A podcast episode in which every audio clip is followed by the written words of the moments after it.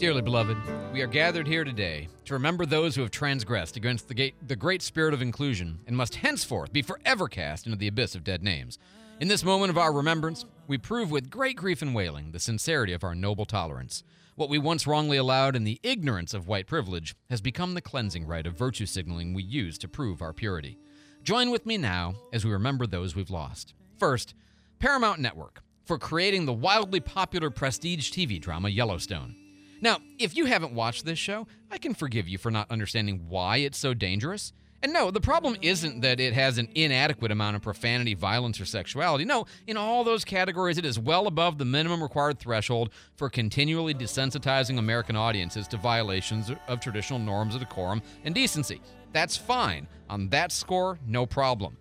The problem, dear friends, is that it's conservative. That's right, Yellowstone is wildly popular with conservative viewers.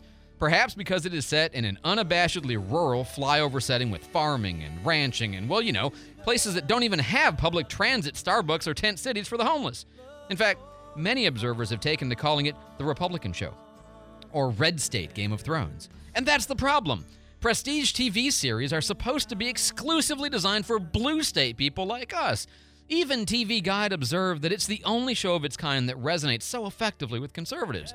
Yellowstone is pro family, pro military, pro rural, and at the risk of belaboring the obvious, it's a Western. How on earth did the Hollywood Board of Right Thinkers ever allow such a lapse? Now, you might think perhaps that permitting conservatives to have one high quality TV show might be acceptable under some sick, twisted notion of inverse equity or viewpoint fairness, but no! Our entire project of cultural re education depends on every single show advocating only our agenda and never theirs. That's because the only way we can constantly say there's no market for something like Yellowstone is by actively keeping shows like Yellowstone from being made so they can never be seen and succeed.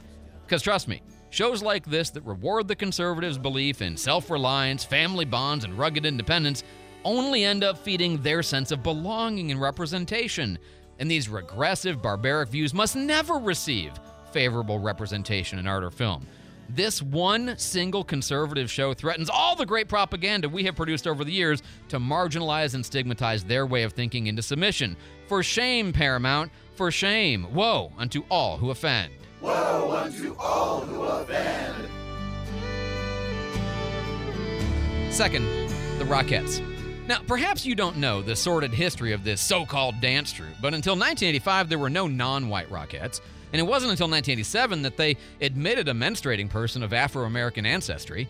And they didn't have anyone with a disability until 2019 when a member who was missing her left hand joined.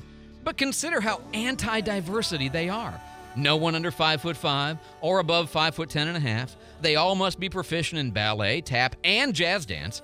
Even without the marginalization of short and tall women, the overt ableism of requiring certain dance styles is a horrendous disinclusion of the alternatively talented. What if someone is born without rhythm? What if someone is simply not limber? And what if someone has a medically documented sequin allergy? Can these poor souls never be Rockettes? This beastly lack of inclusivity is extremely offensive. Not to state the obvious, but what of the 13 or so American men who dream of performing high leg kicks on 34th Avenue? Are they ineligible simply because of the Y chromosome their fathers inflicted upon them? Now, I will say that our Holy Council of Externalized Condemnation does like the idea of many people abandoning their individual identity in the performance of group choreography. That subsumption of the individual to the collective is obviously very appealing to us. But when that collectivism is squandered on some racy burlesque of heteronormative leg kicks and painted on smiles, it does nothing to advance any of the agenda items so carefully crafted by our international consortium of pink hat remonstrators. To put the point bluntly, the Rockettes scream similarity, and our mantra is diversity, uber alles, diversity to the point of incoherence if need be, but diversity always and forever. Thus, as an outdated and oversexualized bastion of leggy non inclusion, the Rockettes must go. Woe unto all who offend. Woe unto all who offend. And finally, Thanksgiving itself. Which continues to be a thorn in the side of our efforts to radically reconstruct our culture as the progressive paradise that it deserves to be. Now, obviously, there are massive problems with the revisionist history of the Pilgrims and the indigenous peoples, as well as other historical inaccuracies. But of course, we never mind historical inaccuracies as long as we're the ones manipulating them to advance our cause. Revising history is kind of our thing. No, the elements of Thanksgiving that might at first seem offensive, such as celebrating colonizers and their oppression, is just small mashed potatoes in the grand, poisonous meal of Thanksgiving itself. First, think of the food waste. Imagine how much unnecessary sustenance is squandered on the already obese American public that could otherwise be used more prudently to feed people around the world. Second, Consider the massive greenhouse gases generated by all that flying and driving Americans do to reach their loved ones for this outrageously wasteful meal. I wager we could shave years off the time it takes us to become canonized saints of Greenhood if we just eliminated the holiday travel around Thanksgiving and Christmas. And don't get me started on Christmas. Third, think about where people go for Thanksgiving to see their biological families. Do you not see how important it is for our agenda to undermine the bonds of family and render people loyal to their new communities and to the causes we tell them to care about?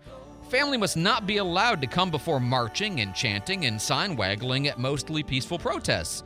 But fourth, and perhaps most devastating of all, the core concept of Thanksgiving is itself inherently dangerous. That's because our entire program depends on people being unsatisfied, discontent, and aggravated enough to keep pushing the status quo to change. But if they make a deliberate effort to pause and consider their blessings and give thanks for all they have to be grateful for, it's entirely possible they'll realize just how good they already have it in this country. And our message of revolt against the system can't last long if the rabble we're rousing ever discovers just how good things actually are right now. We desperately need them to be separated from family, focused on the problems and things they do not have, and exquisitely dissatisfied. Taking time to give thanks most certainly does not help us accomplish this. For all these reasons, Thanksgiving must end. Woe unto all who offend. Woe unto all who offend. And now, with these cleansing rites performed, may we all go forth in loving tolerance and micro regress no more. Woe unto all who offend. Woe unto all who